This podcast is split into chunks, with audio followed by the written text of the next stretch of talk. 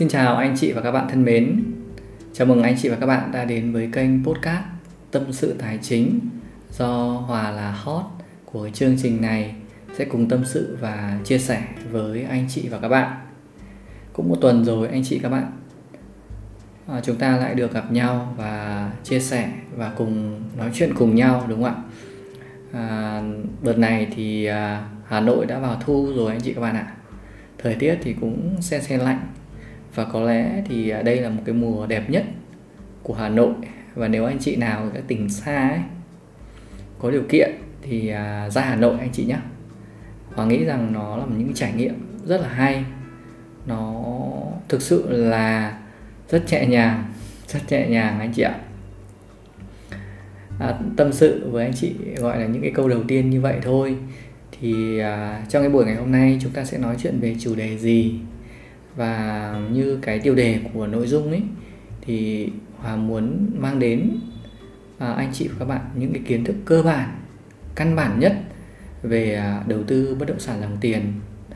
Thực ra thì Hòa cũng chưa đầu tư những cái bất động sản dòng tiền lớn đâu, nhưng mà Hòa có một chút các trải nghiệm khi mà mình làm cho vay. Ở đây thì Hòa sẽ mời một người bạn của Hòa, một người mà cũng giúp đỡ Hòa rất nhiều trong quá trình mà làm cái blog tiếng của tôi. Bạn ấy là một nhà đầu tư tài chính, đầu tư bất động sản, và bạn ấy cũng có rất nhiều cái trải nghiệm đầu tư về bất động sản dòng tiền này. Bạn chắc chắn rằng là bạn ấy sẽ chia sẻ cho mọi người rất nhiều những cái kiến thức vô cùng thực tế. Đó là những cái kiến thức mà trải nghiệm thực của bạn ấy có được, và sẽ giúp ích cho mọi người rất nhiều để mà phòng tránh được những cái rủi ro đối với mọi người, và đâu đó cũng giúp cho mọi người nhìn rộng hơn ra các cái kênh đầu tư tài sản mà tạo ra các cái dòng tiền thụ động cho mọi người.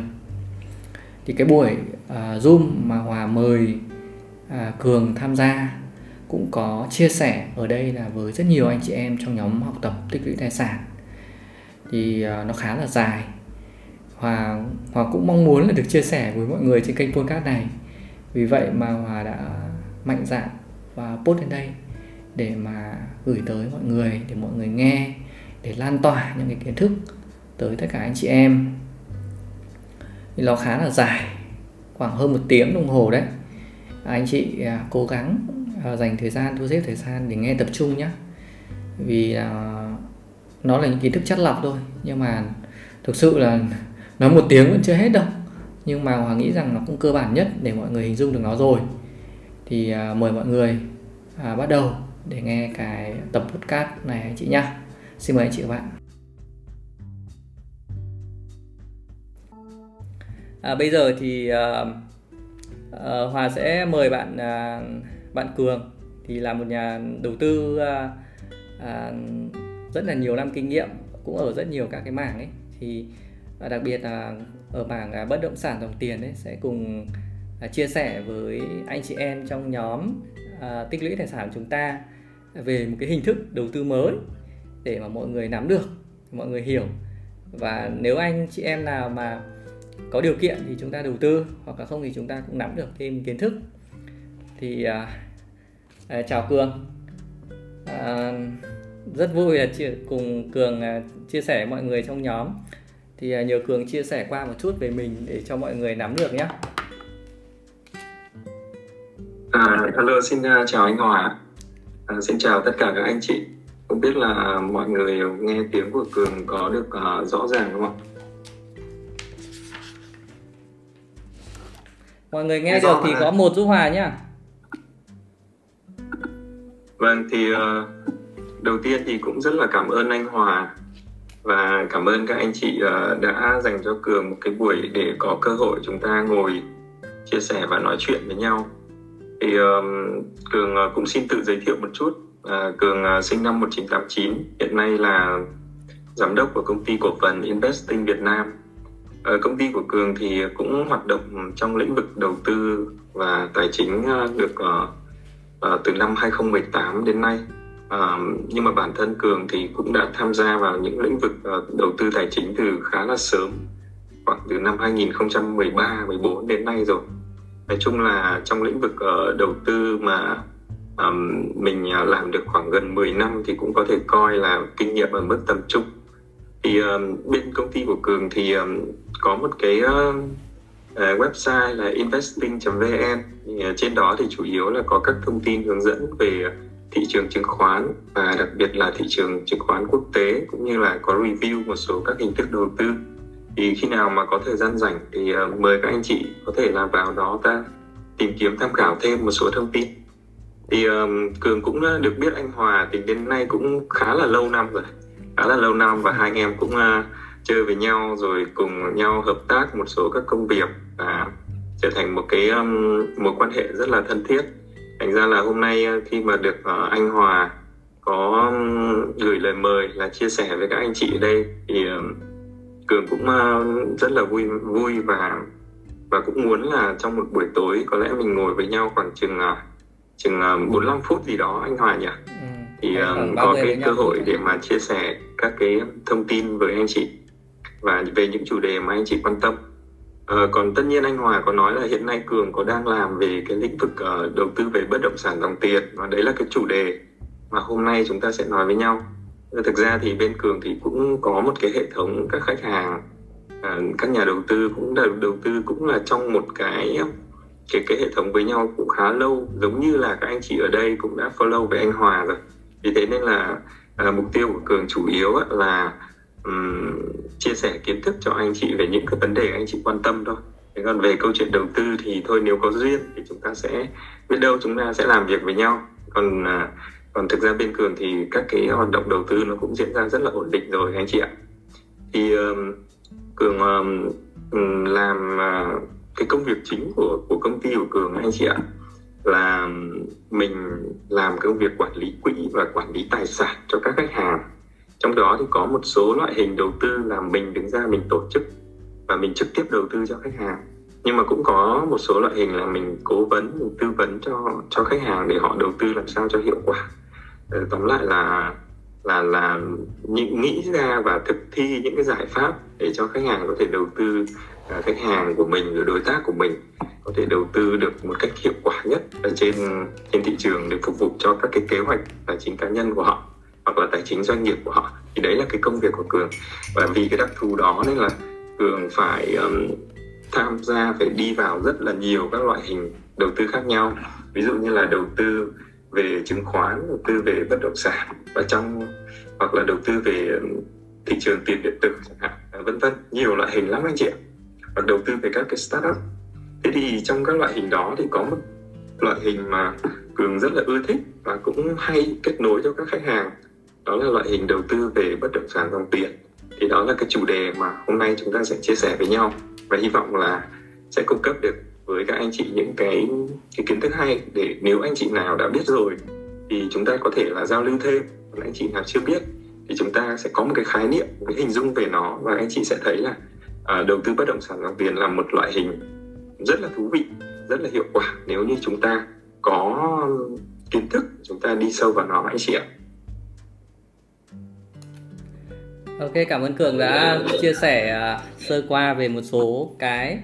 Thực ra thì cái blog tiền của tôi.vn ấy mà mọi người hay đọc ấy, ở đây mọi người hay đọc trên đấy nhiều, thì cũng là Cường hỗ trợ cho Hòa rất là nhiều ở trên đó, và mọi người đang đọc đấy cũng từ lâu lắm rồi, từ đầu tiên đấy, từ năm 2015 đến giờ đấy.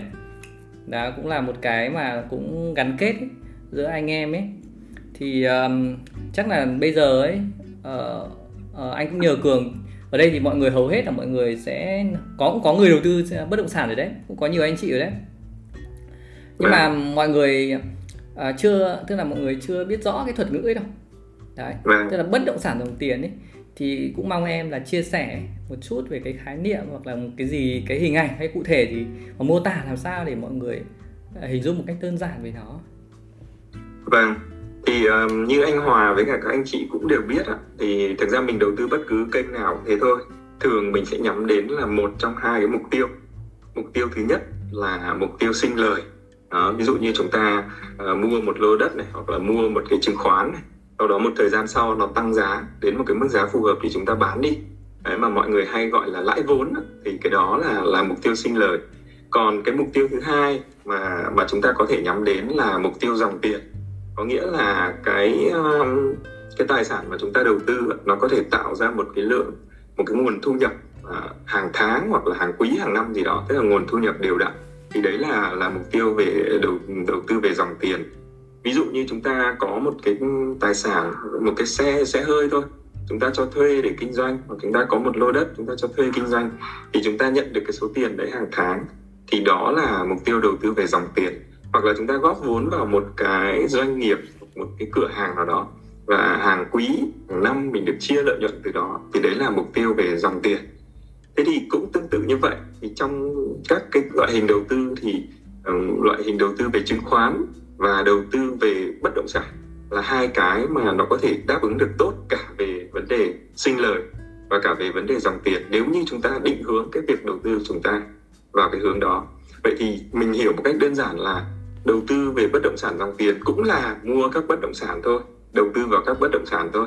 Nhưng các bất động sản đấy thì mình không nhắm chính vào cái tiêu chí là nó sẽ tăng giá rồi mình bán đi, mà mình nhắm chính vào cái tiêu chí là nó tạo ra cho mình một cái nguồn thu nhập ổn định hàng tháng hoặc là hàng năm.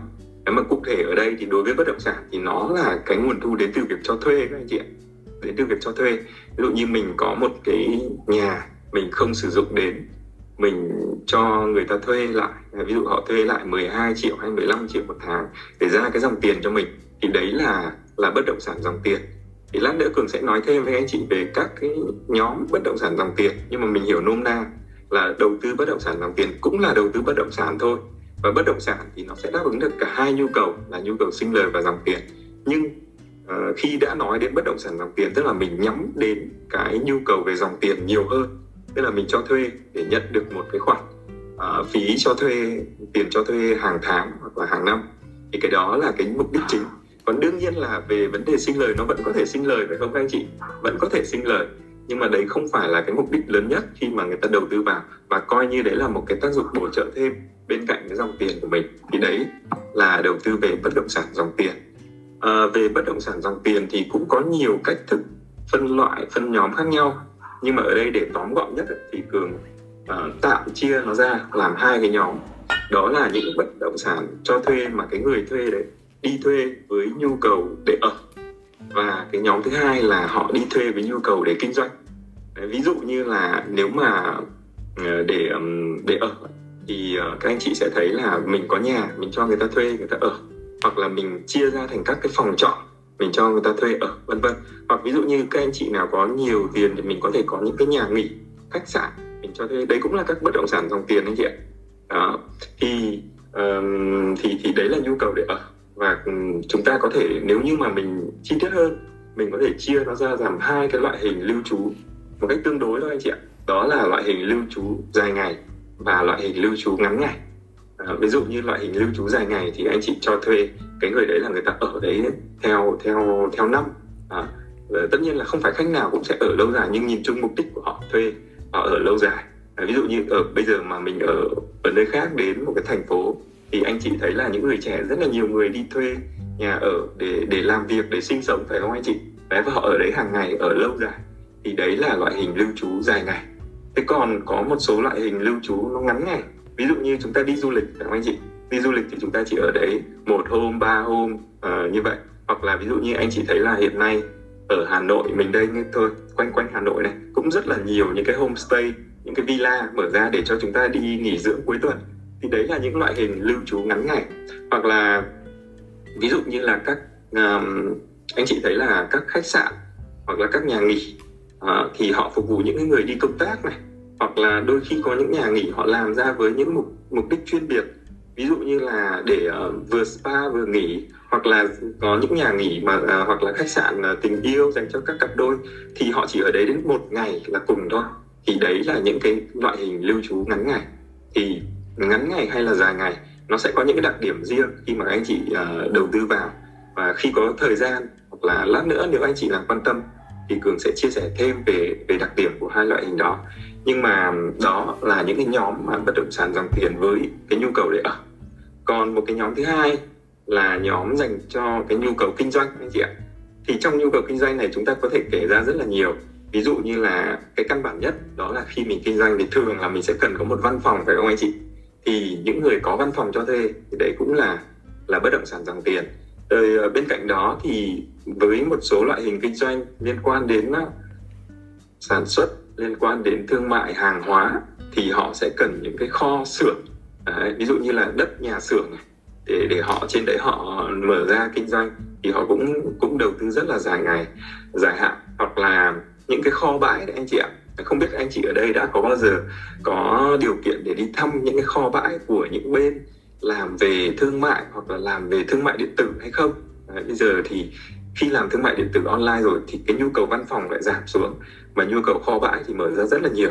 Anh chị vào đó có thể thấy, nếu mà đi thăm có thể những, hoặc là đôi khi anh chị nghe tin, xem tin tức thì mình có thể thấy những kho mà với diện tích rất là rộng, nó có thể bằng cả 1-2 cái sân bóng đá để chứa hàng hóa ở bên trong đó. Thì đấy là cũng là một loại hình bất động sản dòng tiền, và hầu như là người ta sẽ đi thuê anh chị ạ, chứ những cái chủ doanh nghiệp đó người ta không mua đâu cái bất động sản đó đâu. Bên cạnh đó thì có những loại hình nữa, ví dụ như là cho thuê cửa hàng, cửa hiệu.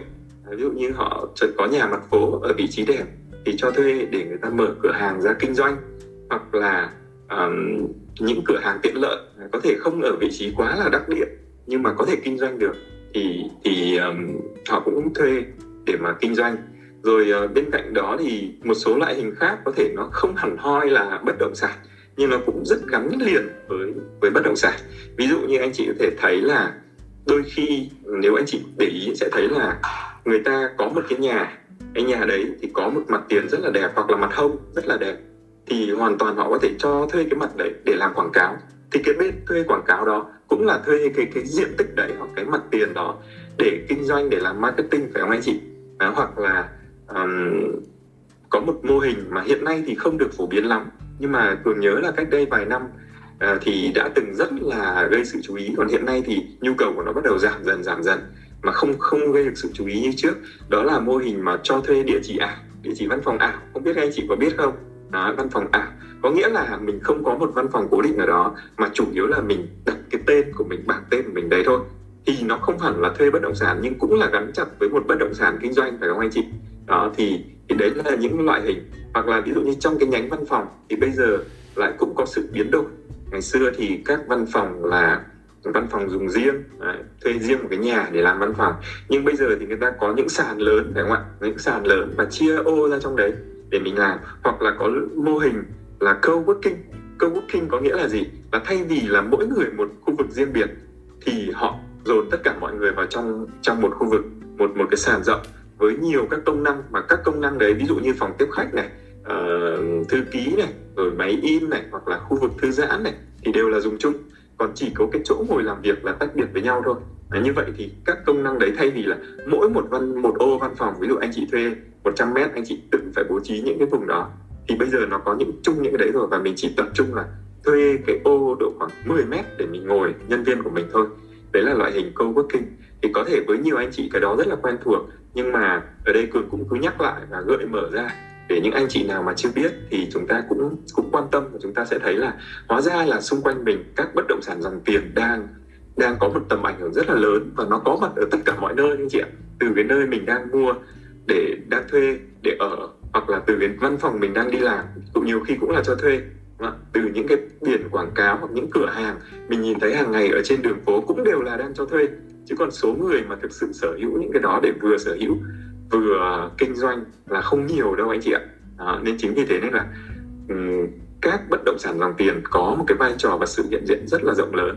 Và anh chị biết là dù có thể chúng ta chưa có điều kiện để có một ngôi nhà hoặc là một nhà mặt phố, hoặc là nhà trong vị trí đẹp để cho thuê, nhưng các anh chị cũng biết là mình ở Hà Nội này có rất là nhiều gia đình là đời con cái sống khỏe chỉ bằng một cái ngôi nhà phố cổ cho thuê, phải không anh chị? Đó, chỉ cần một ngôi nhà phố cổ cho thuê thôi, nhưng mà nó cứ theo thời gian nó cứ tăng giá cho thuê, và họ có cái dòng tiền lớn đó, họ một mặt họ đáp ứng những chi phí trong cuộc sống, và một mặt là họ lại lấy cái tiền đó họ có thể tái đầu tư vào những kênh khác. Và nếu như có một bất động sản dòng tiền đủ tốt và đủ lớn thì nó hoàn toàn có thể tạo ra một cái giải pháp về tự do tài chính, không những cho đời mình mà có thể cho những đời sau nữa, phải không anh chị? Đấy, nên chính vì thế nên là Cường rất là hy vọng là những anh chị nào quan tâm đến việc đầu tư thì từ nay chúng ta có thể để ý hơn và sẽ thấy rất nhiều điều hấp dẫn ở trong lĩnh vực này, anh chị ạ. Ok, anh cảm ơn Cường cái chỗ này. Nhưng mà anh muốn hỏi một chút này, thì cái ở đây ý, là mình nói rất nhiều các loại hình bất động sản, có nghĩa là xung quanh mình có rất nhiều. Nhưng mà có một điểm mà ai cũng phân biệt nó rất là rõ ràng, dễ dàng ấy, đó chính là mục đích, đúng không? Cái mục đích mà khi mình mua cái bất động sản đấy, hay là mình thuê dài hạn, ví dụ mua hoặc thuê dài hạn với cái bất động sản đấy, là mình muốn nhận cái dòng tiền từ cái bất động sản đó, đúng không? Đấy, mục đích của mình, chứ không phải là mình tập trung vào cái việc là mình hưởng cái chênh lệch giá. Hay là đúng tăng rồi, vốn, cái điều này rất quan trọng đấy.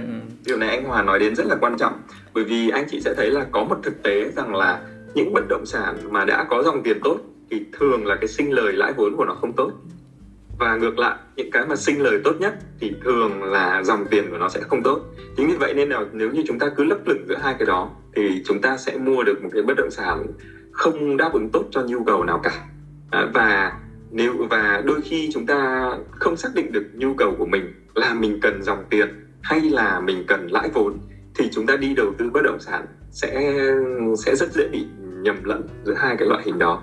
Đôi khi chúng ta thấy căn nhà này cho thuê tốt thì mình và cái dòng tiền tốt thì mình nghĩ là như thế là tốt, mình đầu tư, nhưng mình không biết là mình là kiểu người đầu tư sinh lời, tức là mình muốn có một cái mức sinh lời cao mà mình không có khả năng nắm giữ được cái bất động sản đấy trong dài hạn. Để tích lũy tiếp từ cái dòng tiền của nó, thì đấy sẽ là một cái trường hợp mà mình đầu tư sai mục đích, và sai mục đích như thế thì sẽ rất là nguy hiểm.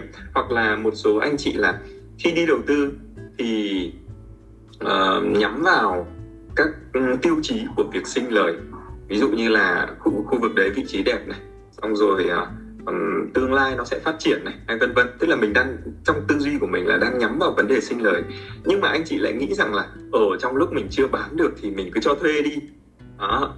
Cái đó thì tất nhiên việc cho thuê thì nó không có gì là không tốt cả, nhưng mà như thế là chúng ta đang bị hơi bị chấp chới giữa hai cái nhu cầu đó. Và đôi khi có những trường hợp Cường đã gặp này, tức là mua một bất động sản, sau đó là vốn dĩ là khi đi mua là xem xét các yếu tố để sinh lời, sau đó thì thấy là chưa bán được, thế là quyết định cho thuê, thế là bỏ tiền ra, ví dụ bỏ 200 triệu ra sang sửa cải tạo lại để cho thuê.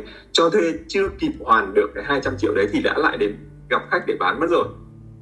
Thế thành thử ra là cái quá trình cho thuê đấy là chúng ta bị lỗ, anh chị ạ, vì chúng ta phải đầu tư vào mà lại chưa khai thác được nó. Nên là cái điều anh Hòa nói rất là quan trọng, tức là giữa hai cái nhu cầu đó chúng ta chỉ nên chọn một thôi, anh chị ạ, và mình tập trung vào cái đó theo đúng nhu cầu của mình, nó sẽ tốt hơn là mình đứng lấp lửng giữa hai cái hướng đi đó. Ok, anh nghĩ là trong nhiều các cái loại hình mà Cường chia sẻ thì Cường cũng đã đầu tư nhiều, thì em có thể là chia sẻ một số các cái hình thức mà em gọi là thích đầu tư ấy, và đã triển khai ấy, sơ qua cho mọi người nắm được. Rõ ràng là nếu nói về bất động sản dòng tiền và với những ưu điểm của nó về tính ổn định, về cái nguồn thu nhập diễn ra bỏ ra hàng năm hàng tháng thì nghe thì rất là hấp dẫn và ai cũng thích, phải không anh chị? Tức là nếu mà nói đến câu chuyện lý tưởng là mình có một cái nhà phố cổ này, cái nhà phố cổ đấy cho thuê được 100 triệu một tháng, xong mỗi tháng mình chỉ tiêu mất 30 triệu thôi, rồi còn 70 triệu thì mình tích lũy rồi mình tái đầu tư từ đời này qua đời khác. Đấy là một câu chuyện rất là lý tưởng mà ai cũng biết, nhưng mà thực tế mình nhìn lại thì anh chị thấy rằng là để có được cái ngôi nhà mà 100 triệu đó cho thuê một tháng đó, tức là 1,2 tỷ một năm đó, thì đấy là cả một hành trình rất là dài, phải không anh chị? Hành trình rất là dài.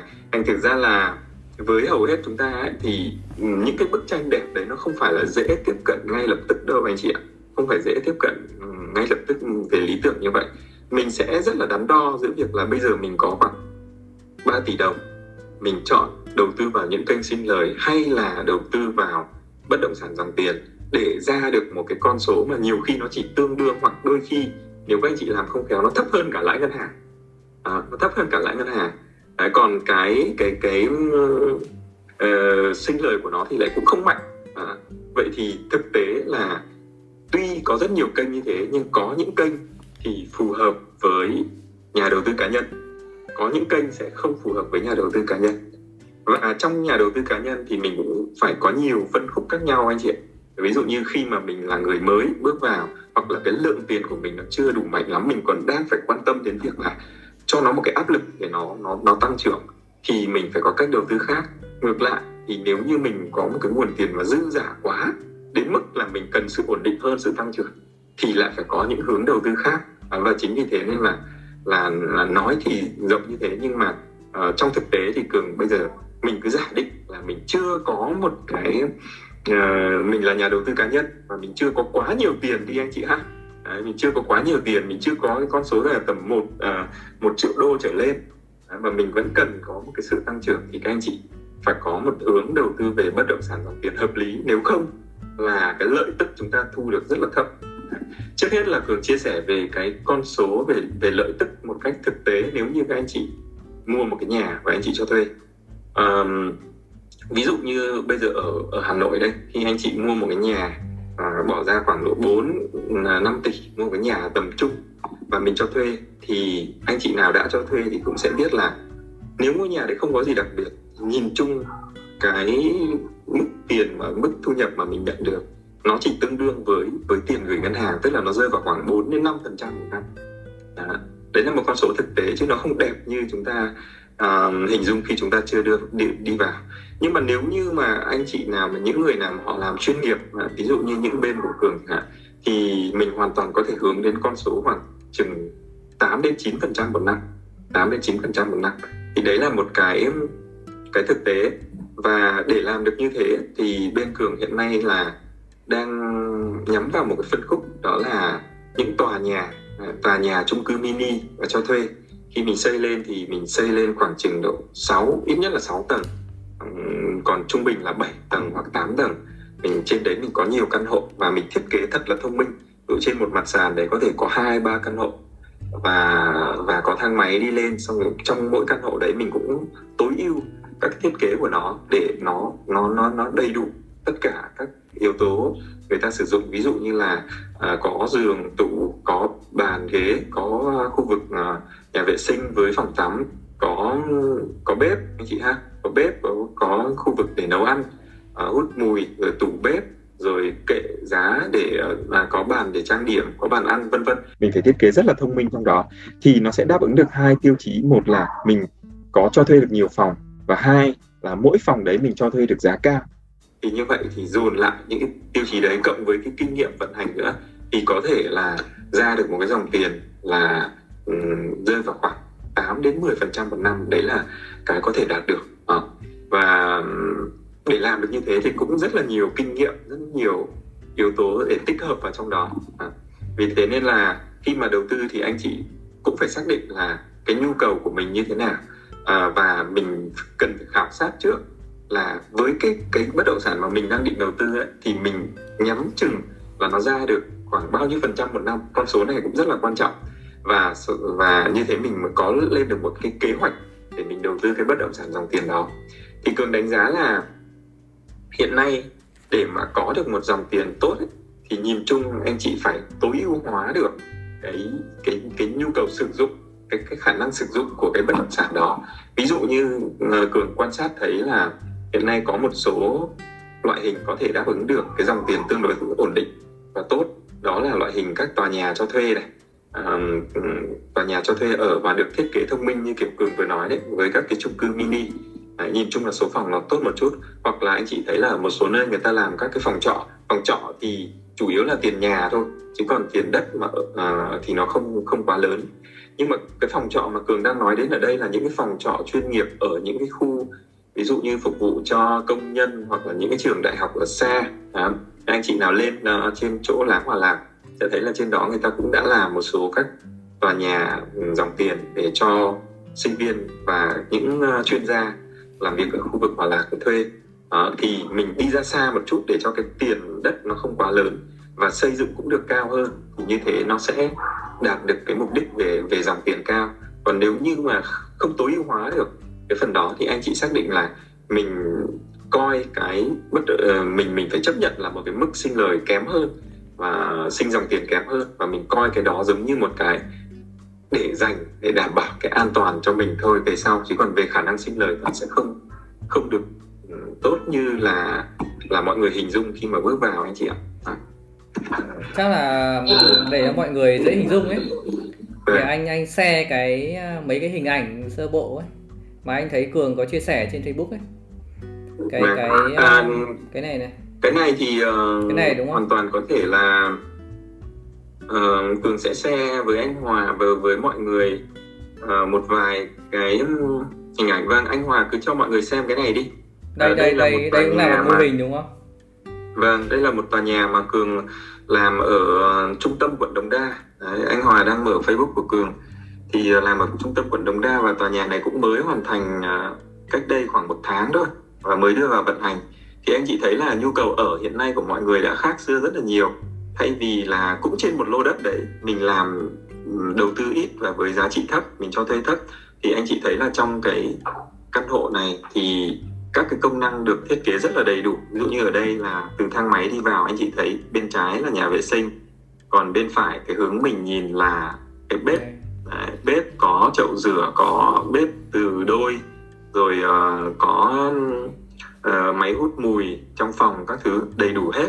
Và nếu như mà anh Hòa cho mọi người xem tiếp vào bên trong thì sẽ thấy là trong phòng nội thất cũng rất là đầy đủ với giường thông minh và tủ quần áo. Và bên trong tủ quần áo này, không biết anh chị nhìn thấy ở phía góc phải phía dưới, nó có một cái ngăn chính là để tủ lạnh. Đó, và bên ngoài là ban công, rồi có bàn trang điểm, có kệ để tivi, có bàn thông minh ở phía góc này là để mình ngồi uống nước hoặc là nhìn ra ngoài. Trong cái căn hộ này nó còn có một cái bàn ăn thông minh nữa. Đấy, anh Hòa có thể next, nhưng mà ở đây thì nó chưa được mở ra. Cái chính là bức ảnh vừa rồi, cái này anh Hòa quay lại một bức hình thì anh chị nhìn thấy là phía dưới cái điều hòa nó có một cái bức tranh, nhưng thực ra nó chính là một cái bàn.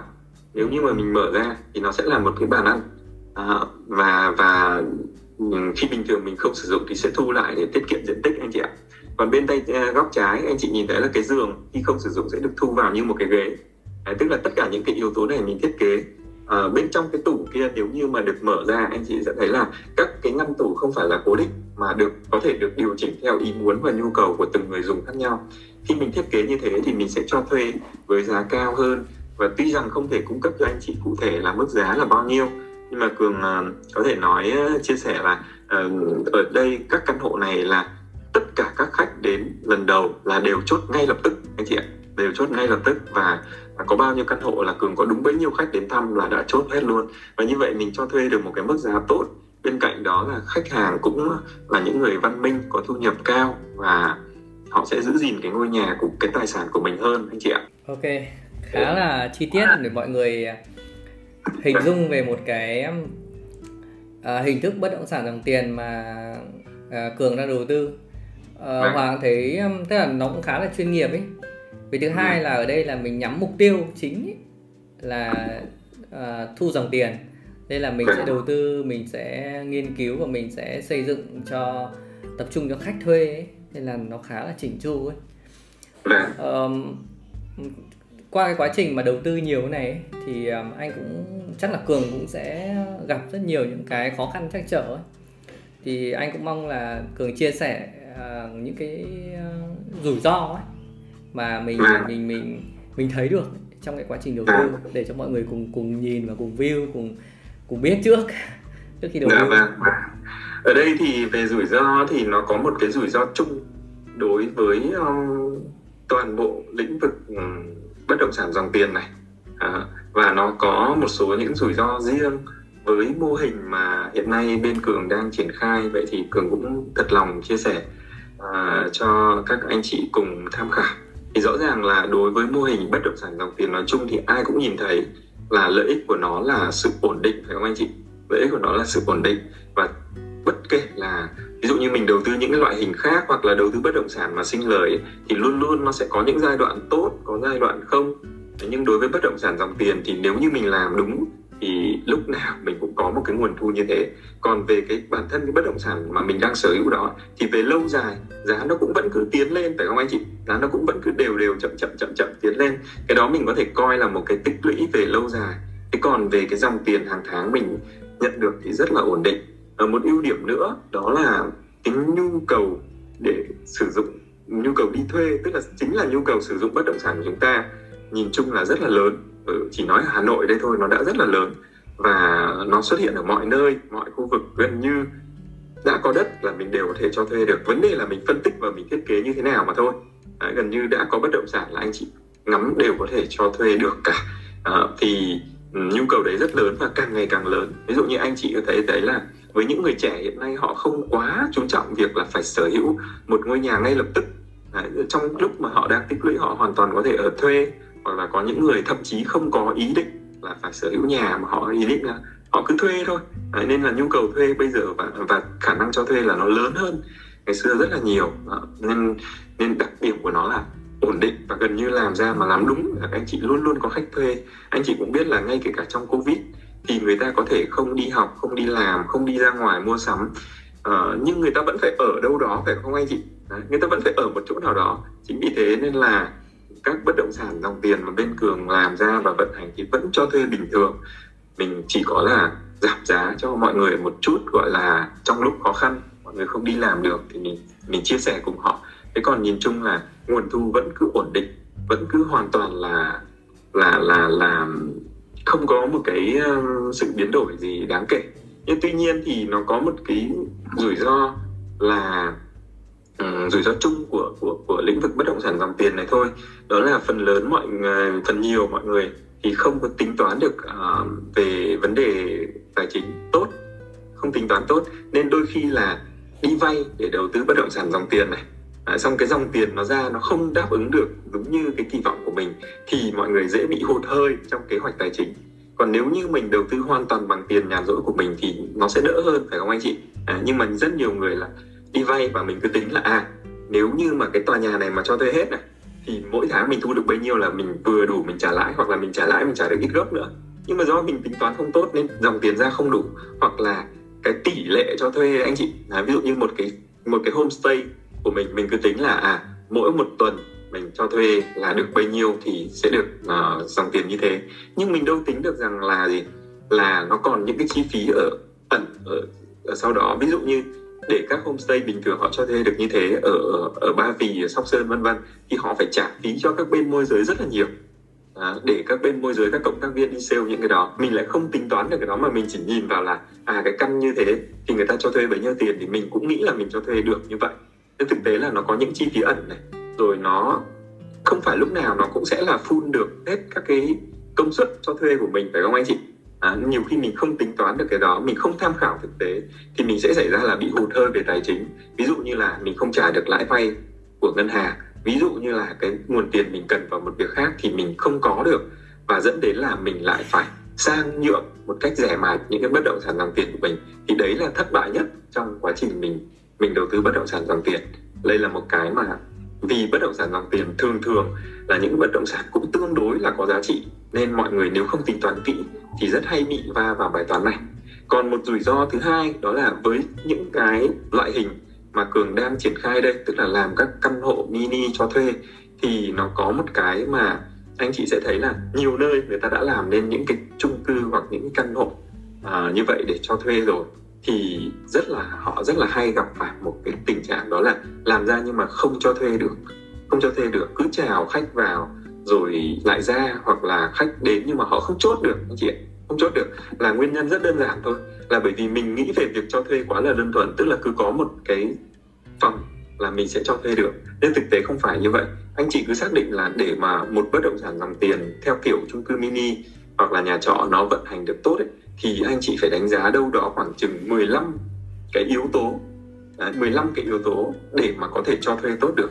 Nó rất là nhiều anh chị ạ. Nhưng mà Cường gợi ý những cái căn bản nhất. Ví dụ như cái đầu tiên là cái vị trí. Cái vị trí quyết định rất là nhiều. Vì anh chị thử nghĩ xem, bây giờ mình đã mất tiền để đi thuê nhá, mình đi thuê để mình đi học chẳng hạn, hoặc là mình đi làm, mà lại còn phải đi xa nữa thì ai người ta chịu, phải không anh chị? Nên là luôn luôn đã đi thuê là người ta phải cần là gần công sở, gần trường học, cái nơi mà người ta điểm đến của người ta hàng ngày. Thậm chí có rất nhiều người là thích là được đi bộ đi sang cái chỗ mình làm việc. Đó, nên là cái vị trí chúng ta lựa chọn rất là quan trọng.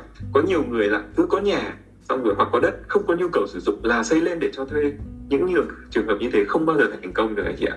Mà mình đã là đầu tư là mình phải xác định là dù cho mình có đất dư nhưng đất đấy không phù hợp, mình cũng không làm dòng tiền được, mà phải đi ngắm là cái vị trí, cái nhu cầu thuê ở tại chỗ đó như thế nào. Sau đó là tiến đến là cái mặt bằng. Không phải mặt bằng nào cũng làm nên được anh chị ạ. Mặt bằng phải được tối ưu cho cái nhu cầu đó. Và có những cái mặt bằng nó méo quá, không làm để ở được, hoặc chỉ làm văn phòng được thôi. Hoặc là có những mặt bằng mà nó chia 2 căn hộ nó cũng dở anh chị ạ. Nó chia 3 căn hộ nó cũng dở. Đấy, chia 2 thì nó rộng quá, mà chia 3 thì nó hẹp quá, không ở được. Thì những cái đó chúng ta phải tính toán, phải tham khảo, phải có những cái đội ngũ người ta đến, người ta cố vấn, người ta giúp đỡ mình. Rồi những cái tiếp theo nữa là khi mình làm nên thì mình một cái rất là mọi người rất là hay va, đó là mình làm được bao nhiêu tầng, mình có lấn được ra hay không, đúng không anh chị? Đấy, rồi đường ra lối vào của mình như thế nào để mà cho thuê. Anh chị mà có đất ở những cái khu vực mặt tiền đẹp thì anh chị làm cho thuê cực kỳ là lãng phí, vì hiệu suất nó sẽ thấp. Đã là cho thuê thì người ở thuê anh chị phải cho vào trong cái chỗ mà nó hơi sâu một chút, tại vì người ta không có nhu cầu phải ở mặt tiền anh chị ạ. Và hơi sâu một chút thì đất sẽ rẻ hơn, nhưng mà cùng diện tích đấy mình sẽ cho thuê được hiệu quả hơn. Vậy thì đấy là những cái rủi ro mà nó từ những câu chuyện rất là thực tế Cường cứ chia sẻ ra như vậy để anh chị tham khảo và chúng ta cân nhắc nhau. Mọi người có trong quá trình mà Cường chia sẻ, Hòa cũng hỏi đáp thì mọi người đang có những cái vấn đề gì lăn tăn hoặc là đang có ý định ấy, đầu tư ấy, thì mọi người comment nhé, comment ở phần chat ấy, hỏi đáp sôi nổi để mình càng trao đổi nhiều thì mình sẽ càng học được nhiều ấy. Vâng, nếu mà các anh chị có những câu hỏi hoặc có những ý kiến gì muốn nghe Cường trao đổi thêm thì anh chị cứ nêu ra thì Cường cũng sẵn sàng là trao đổi ra, chia sẻ với mọi người. Ở đây thì đúng là rủi ro đầu tư nó không dễ đúng không? Nếu mà mình đầu tư một cái căn hộ lớn như vậy thì nó cũng không dễ dàng. Tuy nhiên thì nếu một nhà đầu tư mà người ta chỉ đầu tư 1, 2, 3 căn thôi thì thế nào? Hoặc là một vốn nhỏ. Ở đây ý anh Hòa nói là đầu tư vào 1, 2 bất động sản dòng tiền, hay là 1, 2 cái căn hộ ở bên trong một bất động sản dòng tiền kiểu như vậy ạ? Ý anh là những cái nhỏ, những cái việc mà người ta đầu tư, những cái căn mà người ta đầu tư nhỏ, tức là anh nhìn cái giá trị đầu tư của em nó khá là lớn đấy. Có thể 5 hay 10 tỷ, nhưng bây giờ người ta đầu tư 500 triệu hay 1 tỷ chẳng hạn hay 2 tỷ mà người ta muốn đầu tư một cái bất động sản ấy. Tại vì ở đây ấy, là cũng khá nhiều anh chị là ở cái tầm 4 đấy, tức là NAV ấy, của mọi người ấy, là tầm khoảng độ 1 đến 2 tỷ đổ lại. Vâng, nếu như mà anh chị đầu tư vào bất động sản, muốn tham gia vào lĩnh vực bất động sản dòng tiền này mà mình cái số vốn của mình nó chưa đủ để mình làm ngay một cái bất động sản dòng tiền đó, thì Cường cũng có lời khuyên rất là thực tế với anh chị thôi. Nhìn chung bất động sản dòng tiền là một lĩnh vực hay nhưng cũng hơi khó với người mới bắt đầu, nên phần lớn mọi người khi bước vào bất động sản dòng tiền dù có tiền để đầu tư, người ta cũng không chọn, những người khôn ngoan người ta không chọn cách là tự làm ngay. Anh chị biết rồi, làm cái nhà ở của mình thôi mà nhiều cái mình còn tiếc là sao hồi đấy mình làm dở hơi như vậy, phải không anh chị? Huống hồ nói đến cái chuyện là bất động sản kinh doanh. Nhưng mà có những cách khác để các anh chị có thể tiếp cận được, mà tất nhiên Cường cũng như là những anh em khác trong nghề cũng đi từ những việc đó thôi. Việc đầu tiên là các anh chị có thể là học hỏi bằng cách là gì? Là tham gia vào một khâu trong một quy trình làm bất động sản dòng tiền. Ví dụ như có nhiều anh chị là ban đầu là chỉ góp vốn cùng với người khác thôi. Anh chị biết là bất động sản dòng tiền thường giá trị nó lớn, nên là nhiều khi một người khó làm hết được, mà làm cũng không làm nhiều được, nên họ thường là sẽ có những cái đội, những cái nhóm góp với nhau để cùng làm. Vậy thì trong quá trình góp đấy thì anh chị quan sát, anh chị học hỏi cách người ta làm. Như vậy mình sẽ làm, về sau mình sẽ có kinh nghiệm, và đến lúc mình tự làm thì nó cũng hiệu quả hơn. Mình tự làm mình cũng có thể kêu gọi mọi người cùng tham gia, chứ không nhất thiết là cứ phải một mình, phải không anh chị?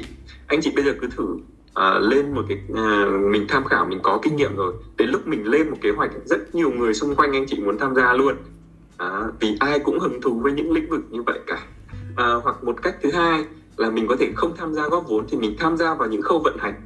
Ví dụ như anh chị nào có nghề sale, mình có thể thử là giúp đỡ một đội nào đó họ sale các căn hộ để xem. Thì trong quá trình sale anh chị sẽ tiếp xúc với khách đi thuê. Khách đi thuê anh chị sẽ hiểu được rằng những nhu cầu của khách thuê họ là như thế nào, và mình làm một bất động sản như thế nào là hiệu quả và phù hợp với họ. Hoặc là nếu như mà mình muốn vận dụng số tiền của mình thì cũng có một cách khác nữa rất là hiệu quả anh chị ạ. Đó là thuê và cho thuê.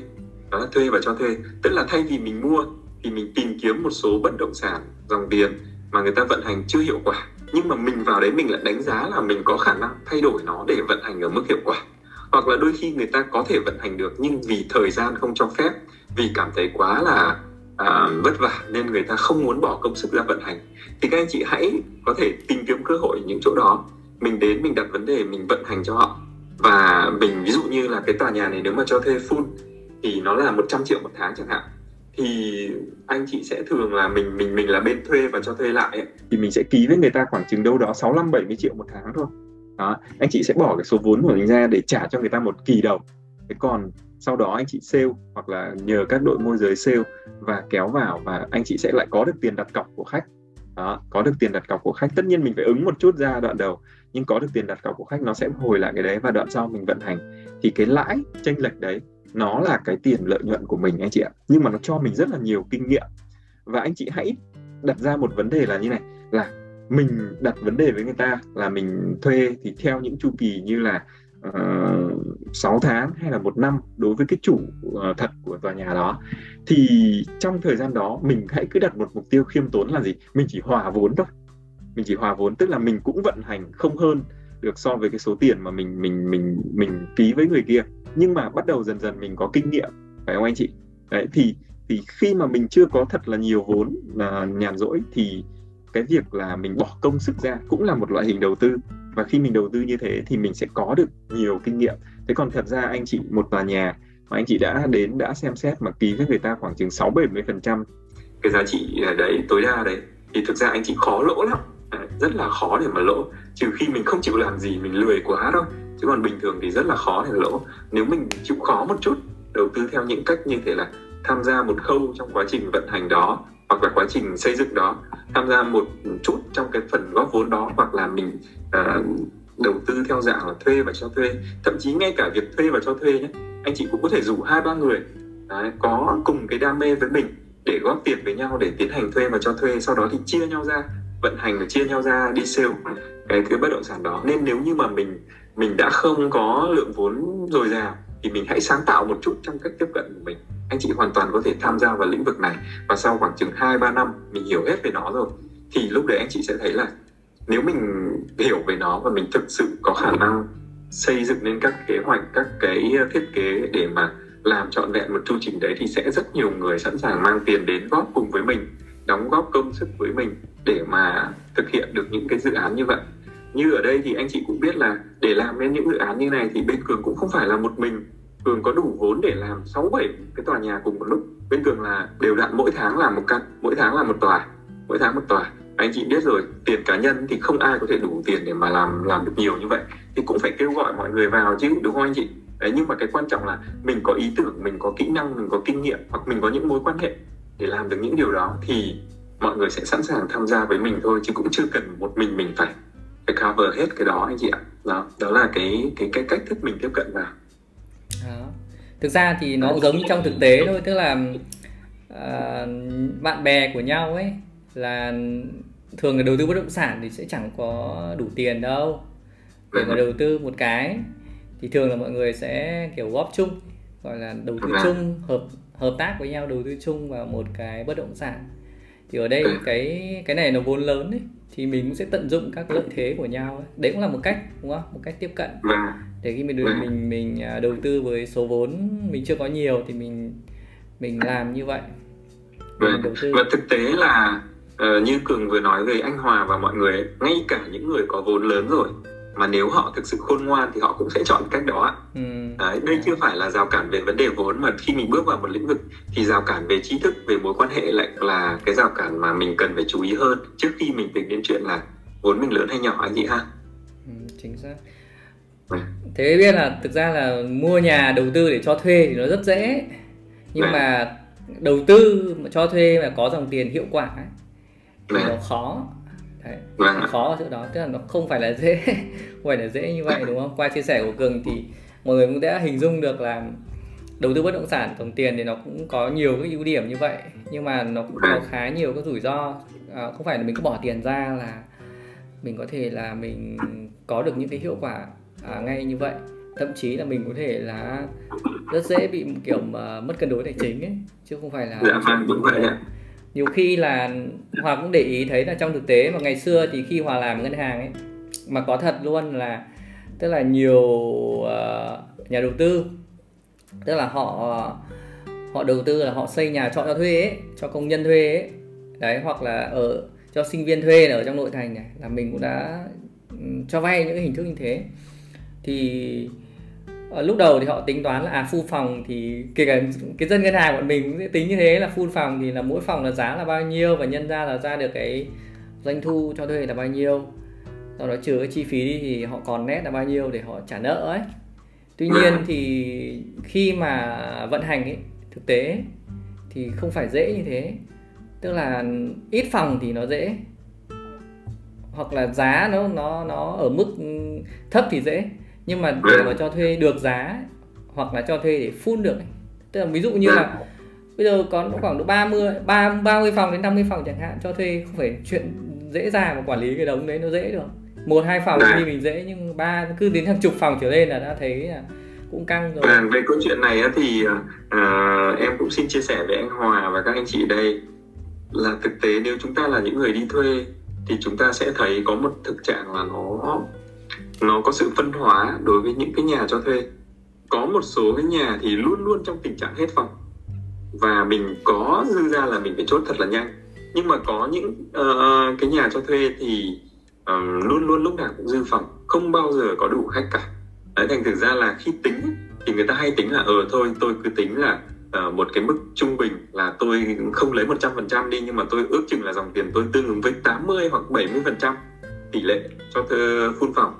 Đấy là một cái cách nghĩ mà mới nghe thì có vẻ rất là logic, nhưng mà thực tế nó lại không như vậy. Thực tế thì thường là nó sẽ rơi vào là hoặc anh chị cho thuê tốt thì luôn luôn 95 đến 100%, hoặc là nếu trong cái thiết kế và trong cái định giá, trong cái cách lập phương án của mình nó có không tốt thì nó cứ 40-50% tàng thôi anh chị ạ. Đã thế thì cái 50% này lại còn cứ ra vào. Anh chị biết là mỗi lần ra vào như thế tốn rất là nhiều chi phí, và khi mình đã cho thuê mà hướng đến là lưu trú dài hạn thì mình muốn họ là càng xoay càng thay đổi ít càng tốt, phải không anh chị? Đấy, nên là thực tế chi phí nó không được như mọi người tính toán một cách số học là 70-80% thôi anh chị ạ. Hoặc là nó làm tốt là nó cứ phun suốt thôi, hoặc là làm không tốt là luôn luôn như vậy. Nên anh chị thấy là bản chất việc mình đi cho thuê cũng là một loại hình kinh doanh, phải không anh chị? Cũng phải marketing, cũng phải support khách hàng, cũng phải bán một cái sản phẩm như vậy. Vậy thì tại sao mà một loại hình kinh doanh như thế, trong khi bình thường mình quan sát ở bên ngoài, hai cửa hiệu cạnh nhau, có một cửa hiệu rất đông khách, có một cửa hiệu không có khách chút nào cả, đúng không ạ? Cứ ngồi đuổi ruồi thôi. Thì thực tế ở bên ngoài các loại hình kinh doanh khác là như thế. Mình lại mặc định là loại hình kinh doanh của mình sẽ ra được khách, không có chuyện như vậy, đúng không ạ? Nó cũng là một loại hình kinh doanh và nó cũng có những người rất là thành công, nó cũng có những người thất bại một cách toàn diện luôn. Nhiều khi là có những người là